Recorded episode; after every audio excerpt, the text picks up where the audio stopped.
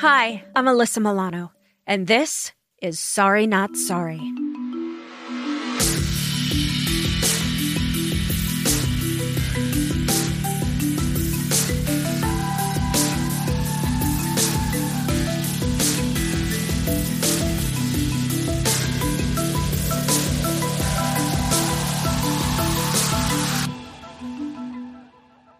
The Equal Rights Amendment is on the cusp of being adopted into the Constitution if the Senate gets their shit together.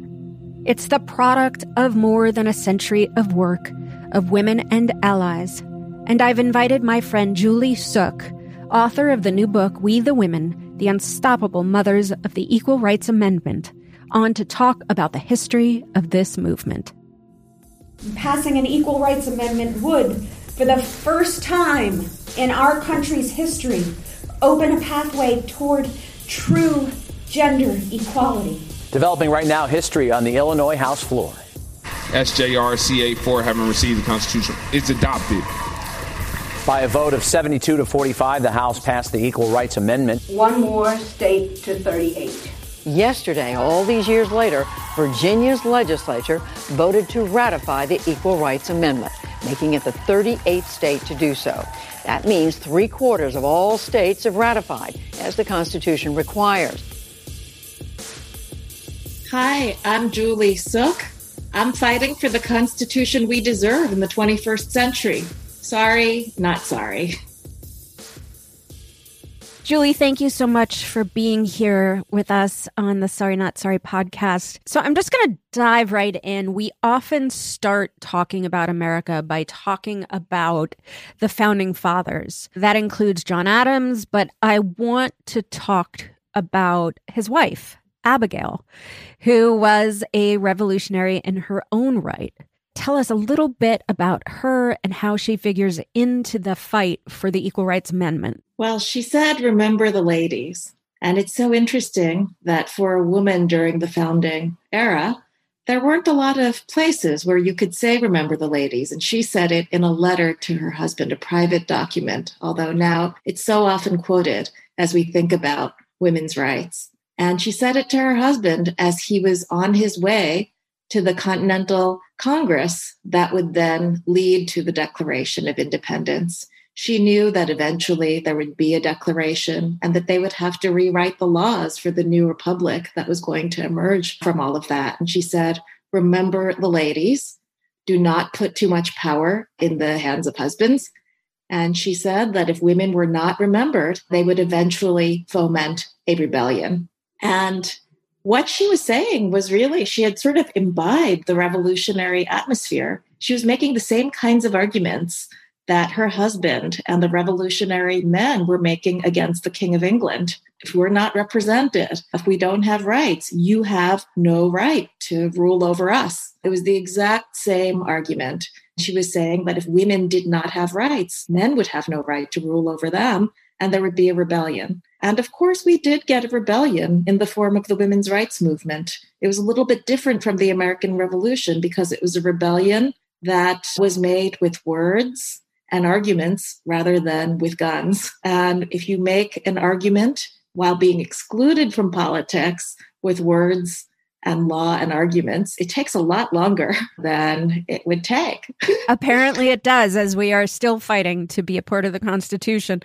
I think my next question is why do you think that John Adams and the other men leading this new nation excluded women from the Constitution?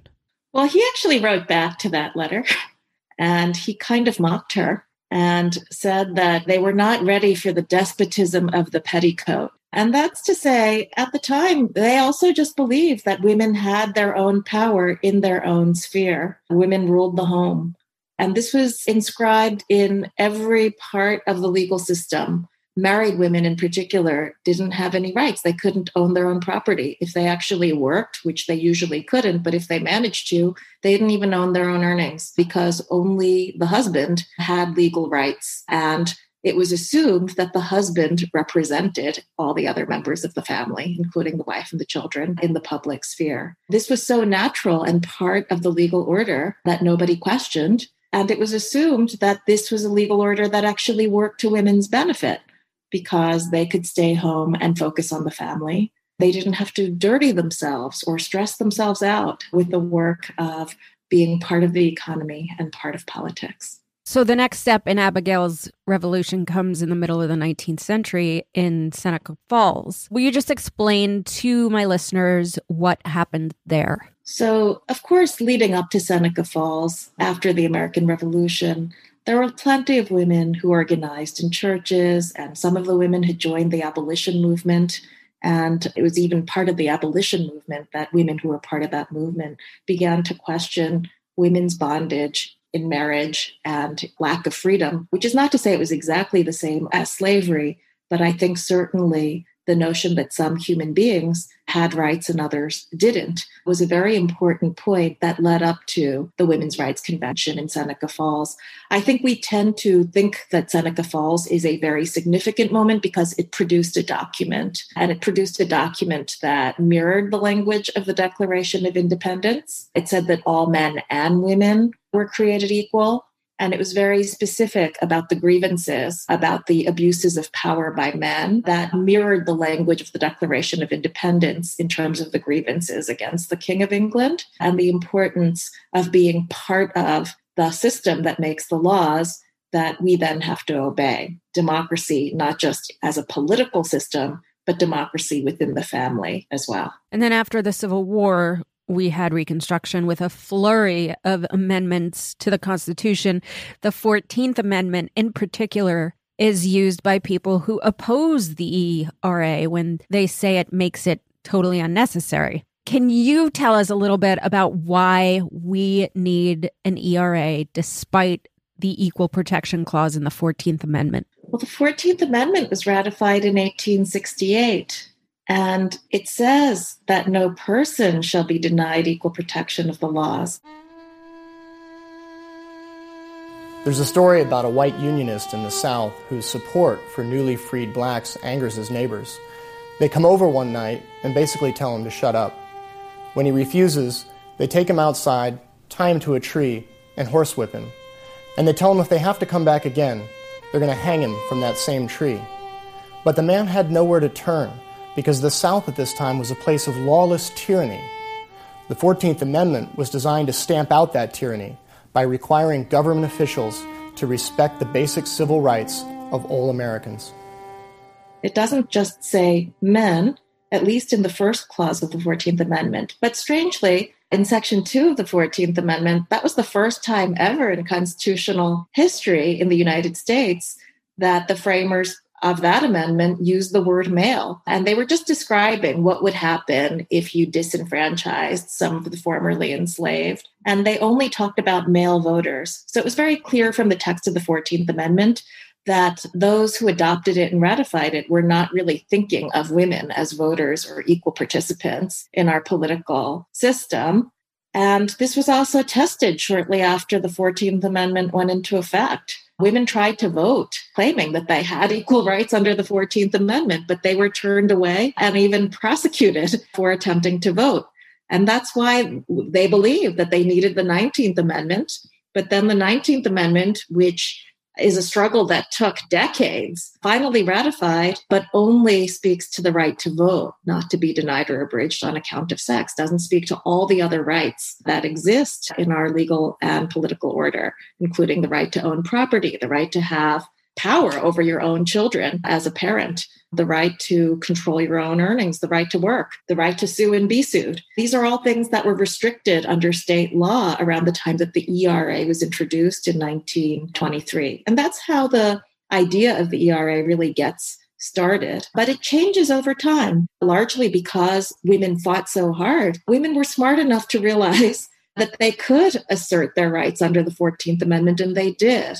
And that was led by Ruth Bader Ginsburg as a lawyer, Pauli Murray, who was a pioneering civil rights attorney. They made arguments under the 14th Amendment and won some of them, but they did not win everything that they sought to win under the 14th Amendment. There were still Supreme Court decisions in the 1970s that said if you discriminate against women because they're pregnant, that's not sex discrimination. That's not unconstitutional. There are many laws that Congress adopted saying that they were going to promote gender equality by, for example, combating violence against women. And the Supreme Court said that the 14th Amendment's powers did not reach that far. So those are the some some of the reasons now, which are different from the reasons that were given 100 years ago, as to why an equal rights amendment is still so vital and necessary. And logic would just tell us if we didn't get the right to vote until the 19th Amendment, safe to say that the 14th Amendment, which came so much earlier, did not include women. I don't think they were thinking about our rights before they were giving us our right to vote, which came five amendments later, which is the thing that I always say. I'm like, really? You think we got our rights during the 14th Amendment, but we couldn't vote until the 19th Amendment? None of that makes sense. And people go, oh, yeah, okay. And it's so amazing to me how few people realize that women don't have specific protections in the Constitution. I find so much of my time fighting for the ERA is just educating the public on not only what it is, but that we don't have equal protections in the Constitution. So, what happened between Reconstruction and suffrage. In most history classes, this is basically like a historical wasteland that is often overlooked. But is that really how it was? No, because a very important case gets decided shortly after the 14th Amendment goes into effect. A woman named Myra Bradwell passes the bar exam in Illinois and tries to become a lawyer. I'm standing up today to talk about a woman who has had a significant impact on my career and the women's equality movement as a whole, Myra Bradwell.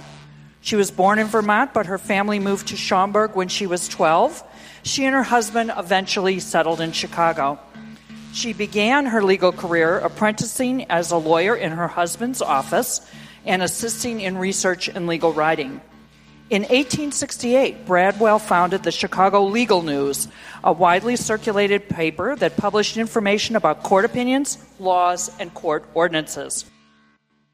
How'd that go? it didn't go so well because the Illinois Supreme Court said that married women couldn't be lawyers because what if she tried to represent a client and the client wasn't happy and wanted to sue her? Well, married woman could not be sued because she was represented in all legal matters by her husband. So that would be a problem. And so the Supreme Court says that it's fine for Illinois to decide to exclude married women from the legal profession. And eventually, Illinois changed its laws about that. But the Supreme Court said that she didn't have any rights under the 14th Amendment to be admitted to the legal profession. What became really clear in 1873 when that case was decided that the 14th Amendment really didn't protect women's rights to work.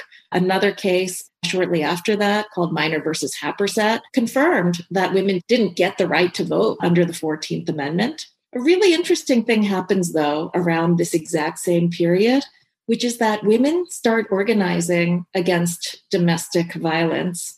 And the way that it's expressed in our constitutional history is that they start complaining about drunk husbands and saloons. So they're organizing for what eventually becomes the Prohibition Amendment, which gets added to the Constitution right before suffrage.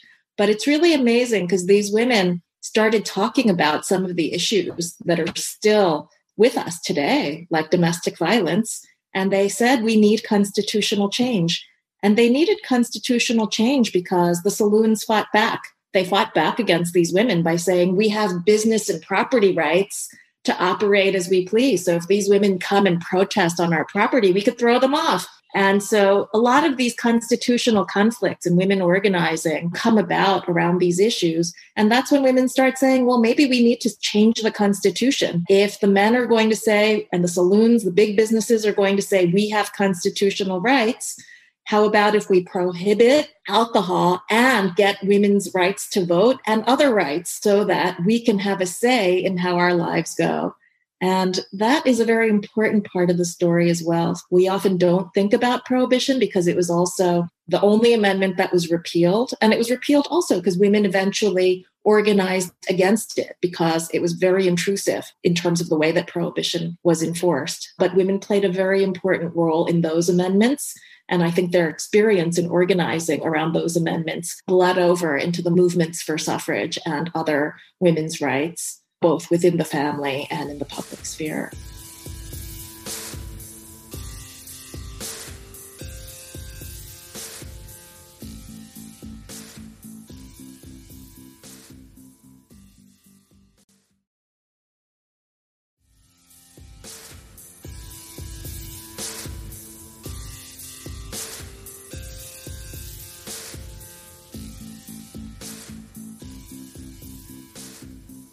We've mentioned the suffrage movement numerous times, but I want to just take a moment and give you the opportunity to tell the listeners how did women finally get the right to vote? Who were some of the leaders and how were they successful? So there were so many amazing women, and I'm just going to highlight a few. Alice Paul, who was the head of the National Women's Party, and she was one of the younger women in the movement by the time that the amendment was ratified in 1920. Alice Stokes Paul was a leading figure in the fight for women's right to vote in America. Born in 1885 at her family's farm in Mount Laurel, New Jersey, she dedicated her life to working for legally protected gender equality.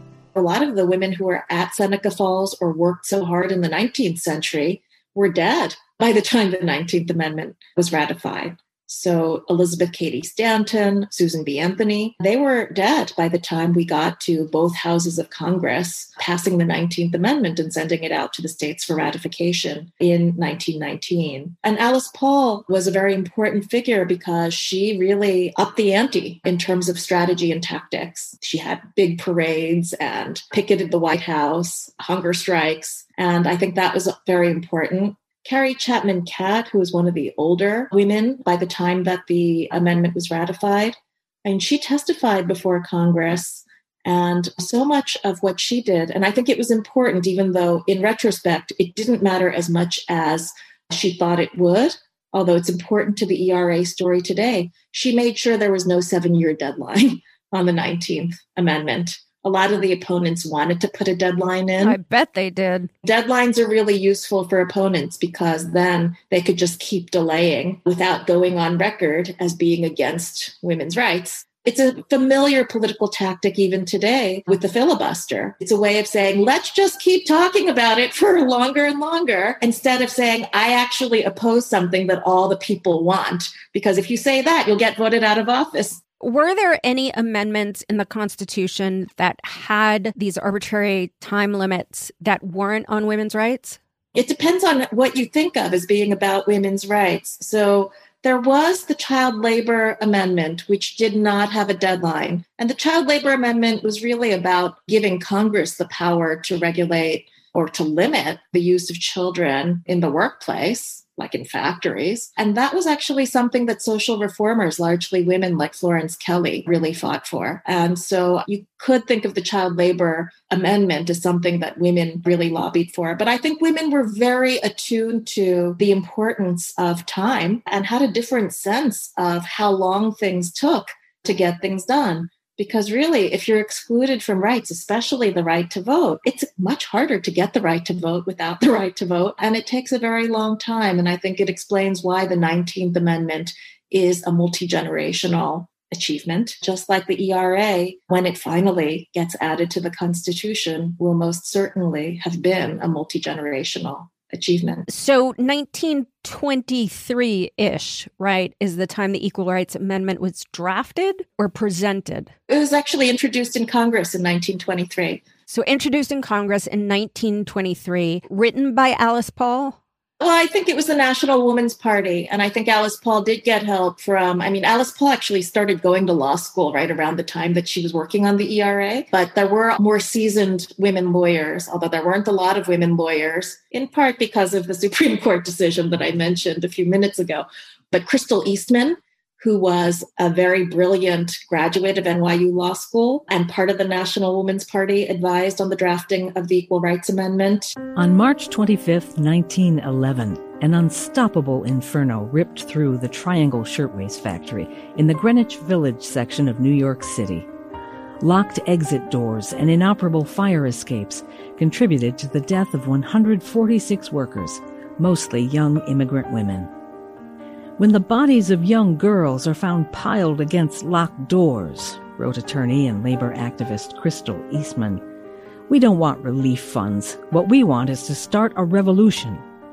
Burnita Matthews was with the National Women's Party and frequently testified before Congress about what it would do as law and why it was needed. So these women worked as part of the National Women's Party to put forth the amendment in 1923. So the obvious question is why in the world has it taken more than 100 years to get it through the ratification and adoption process? So many explanations. I'll start with one, which is Article 5 of the US Constitution. That is the article that we should be focusing on when we teach kids civics and the Constitution in school. But it's an article that I think nobody really thinks about and talks about. It's the article that says that you need two thirds of both houses of Congress and three fourths of the state legislatures to amend the Constitution. The founding fathers made the Constitution very difficult to amend. And they made it difficult to amend in part because they were having a lot of conflicts about the future of slavery in America. And you see that written into Article 5 as well because the one thing that they made unamendable was the slave trade until 1808. And they also made it so that there was a separate, even harder rule to change the equal representation of the states in the Senate. And that was deliberate because they wanted to make sure that a lot of these slaveholding states maintained a certain proportion of seats in the national legislature. And I think the two thirds of both houses of Congress and three fourths of state legislatures was also designed so that you'd have to have a very strong consensus in order to change anything in the Constitution. And if you look at what that means today, like we have 50 states, and that means that if you have 13 states that are against a constitutional amendment, it's not going to pass. And that really means that the former slaveholding states have veto power over any constitutional amendment that we try to pass today. And then if you also think about Congress, two thirds of Congress, we're so polarized that it's like even more impossible than the founding fathers imagined back then. But I think that's the primary explanation as to why the US does not have an ERA, whereas most constitutions in the world do. I want you to say that last sentence again. Most constitutions in the world. Most constitutions in the world have an equal rights amendment that protects the equal rights of women. Let me ask you this What countries do not have an equal rights amendment in their constitution? The US doesn't have one. You know, it's really hard for me to name any other country uh, that doesn't. Interesting. Interesting, isn't it? That we are the only modern industrialized nation that doesn't have an equal rights amendment in our constitution. So we talked about 1923 the ERA was introduced and then there's kind of like this gray area until the passage of the ERA through Congress in the 1970s. First of all, what was happening in between those two times? And second of all, what major figures in the 20th century leading up to the passage of the RA were instrumental in getting it through Congress in the 70s? In the 1920s, when it was first introduced, it didn't really get off the ground. And there are many explanations for that. An important one is that not all of the advocates for women's rights were totally in support of the ERA. The politics were very difficult because you had a very conservative pro business Supreme Court. And this conservative pro business Supreme Court at around this time was striking down any kind of labor law that was good for working people. And in response to that, the social reformers got some laws passed that were specifically protective of women workers. So, minimum wages and maximum hours for women only. And the Supreme Court didn't strike those down. They just figured since women can't even vote, they might as well have some extra protection under the law. So there were laws that were very good for working class women, but they were for women only. And some of the social reformers believed that the courts, if they got an ERA, would use it against working class women. And until the courts were going to change, they were going to oppose giving the courts more power by giving them another amendment that they could play with.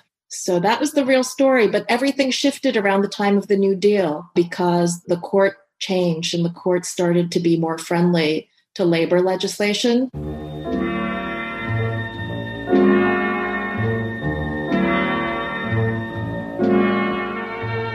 In 1938, the very first federal minimum wage was set at 25 cents an hour when Franklin Roosevelt signed the Fair Labor Standards Act.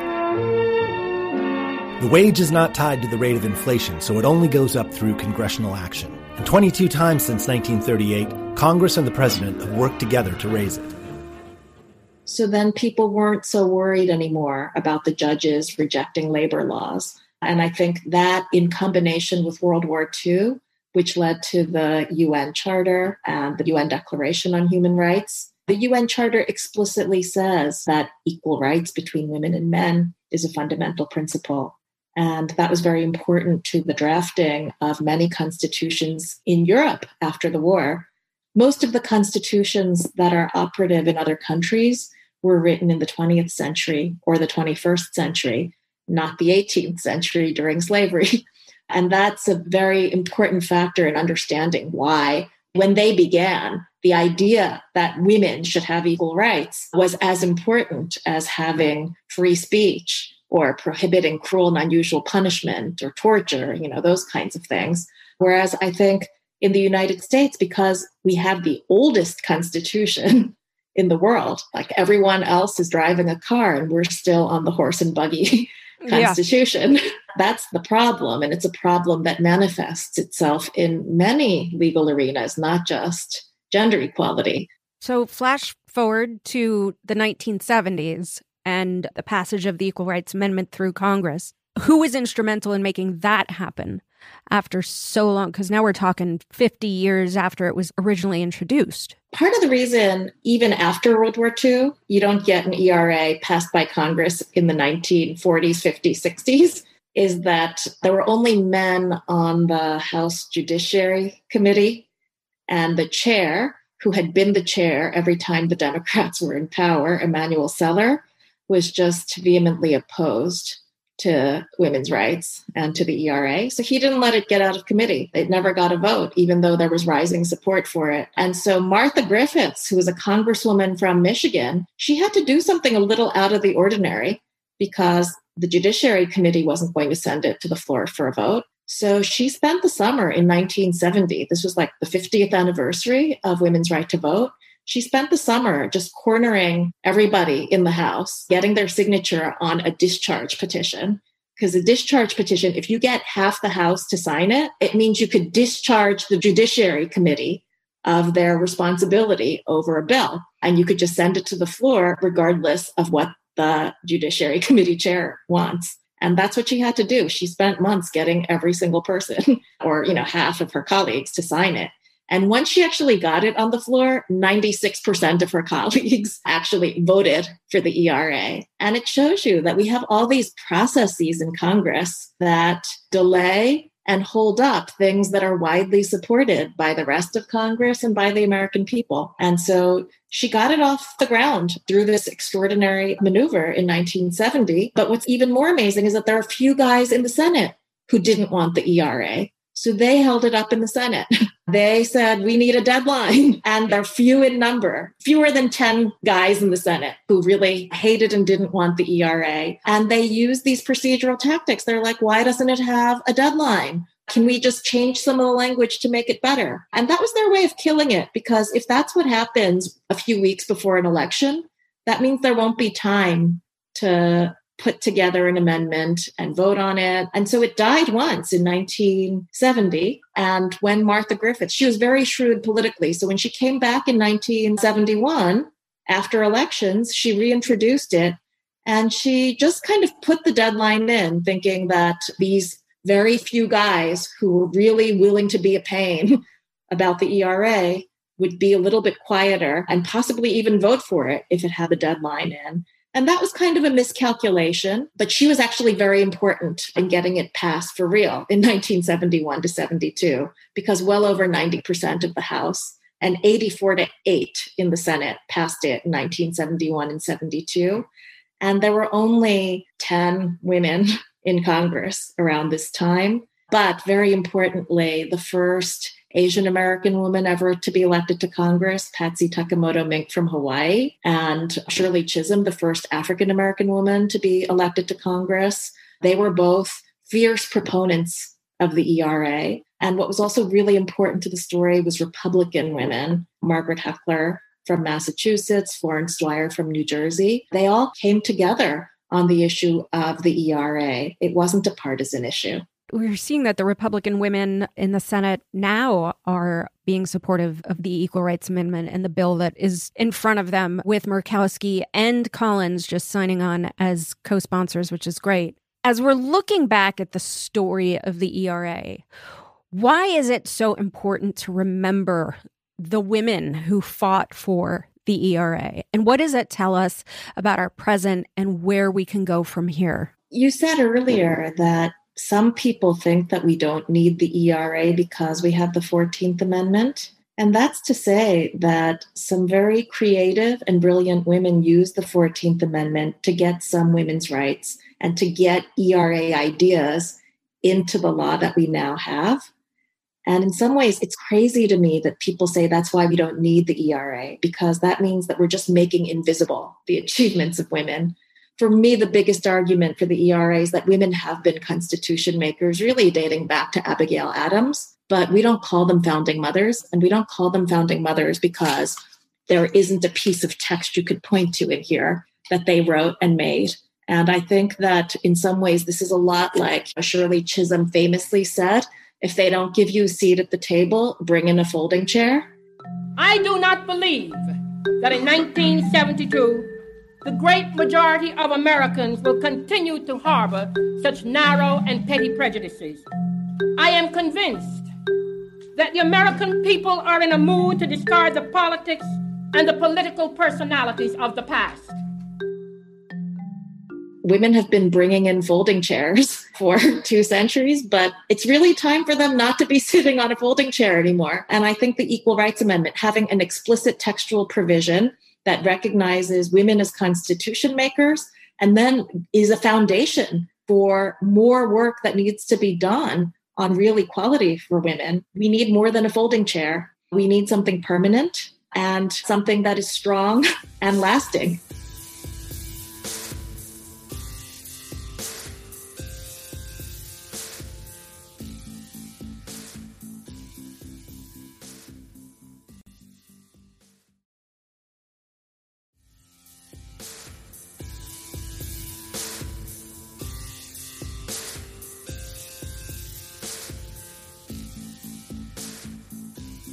So let's just talk about where we are now. We have 38 states who have ratified the Equal Rights Amendment, and it really just needs Congress to remove the ridiculous deadline that it imposed for it to become law.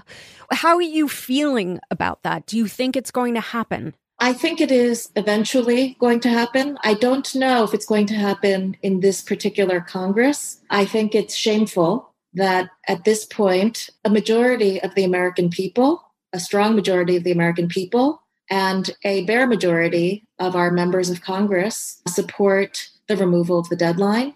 And the thing that's stopping it, it's been passed twice now by the House. And in the Senate, I believe there are 50 or 52 votes to pass it. But because of the parliamentary procedures in the Senate, namely the filibuster, we have a de facto supermajority 60 vote rule to get anything done in the Senate. And unless we get rid of the filibuster, we really can't pass legislation through the Senate right now with only 50, 52, just anything under 60 votes. I want to know who the men are who are against this. Obviously, we need to pass it. But to me, we need to see, much like we were able to see when it passed through Congress, lifting the deadline passed through Congress, that there were only four Republicans that voted for that bill. So I want to know who in the Senate is against women having equality in our Constitution. And I want to know that so we can choose not to vote for them, so we could choose not to do business with them, so we can choose not to continue to propel their careers of capitalism and misogyny forward. It's so important to me that we know who in this day and age is not for women's rights? Well, unfortunately, today it's become a very partisan issue. So I would say most Republicans in both the House and the Senate, including many Republican women, have been voting against equal rights for women in the Constitution. And they've been voting against it because the issue has been politicized. It's the same way that Phyllis Schlafly in the mid 1970s worked so hard to defeat ERA ratification as the time limit was coming up. Many are saying that they support equal rights for women, but they believe that the ERA is not actually about equal rights. They believe that the ERA is about a specific leftist Democratic Party agenda. And I don't think that is necessarily true. The ERA is what we make it. This is a democracy. So if we're going to make a constitutional amendment, everyone who supports it has a say in what it means for women to have equal rights. And we're not always going to agree on the best way to realize equal rights for women, but that's what democracy is for. We're going to debate about it. We're going to compromise on certain policies. And in every constitutional amendment that we have, like freedom of speech or freedom of religion, we don't agree 100% of the time as to what that actually means in practice. But it doesn't mean that just because we disagree about what it means, we shouldn't have it as a fundamental principle in our Constitution.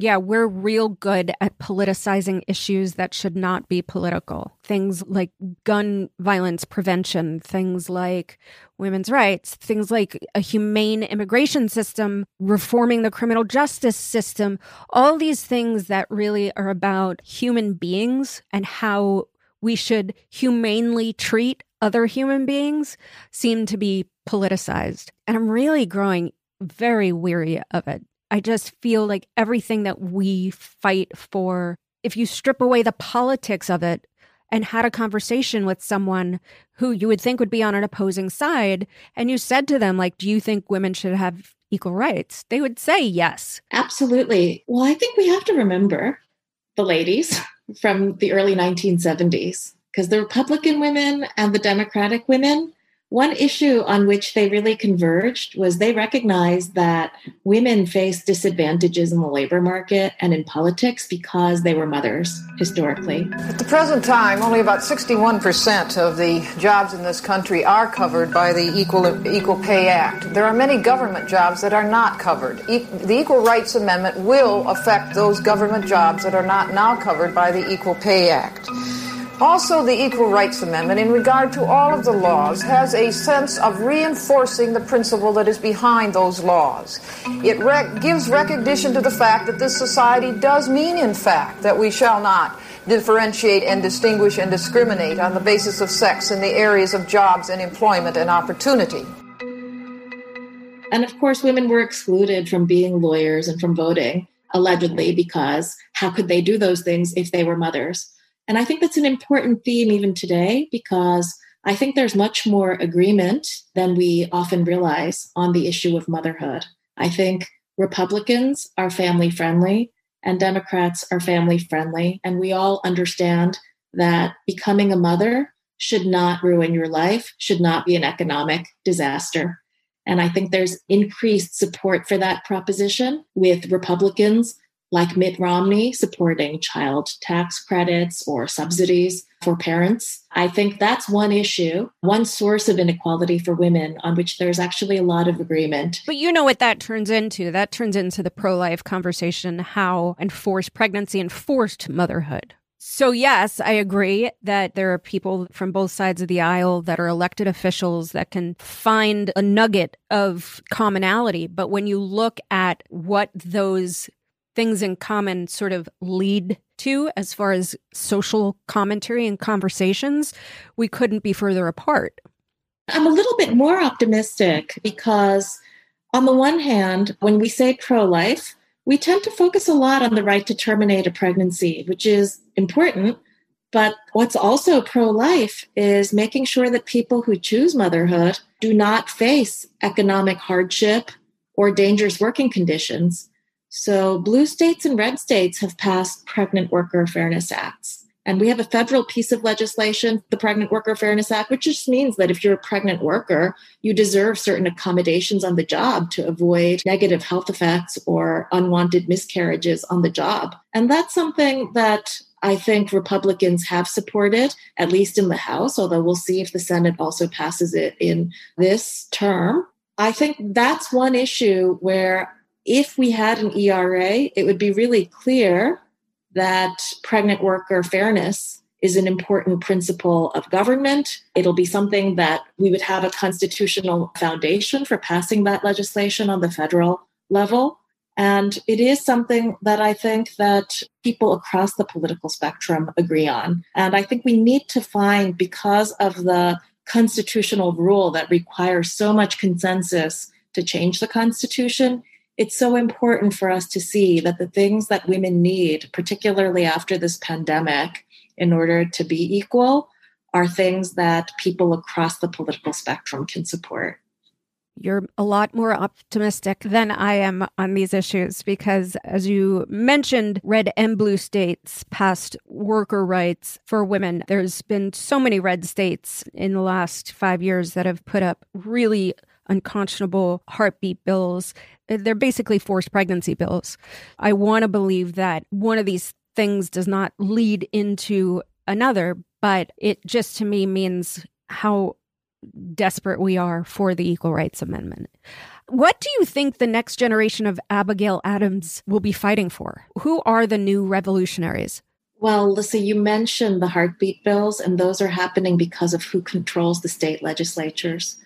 And I don't believe that the state legislatures that are passing those bills are necessarily representative of the people who live in those states. But they are representative of the people that vote in the people who sit in those state legislatures.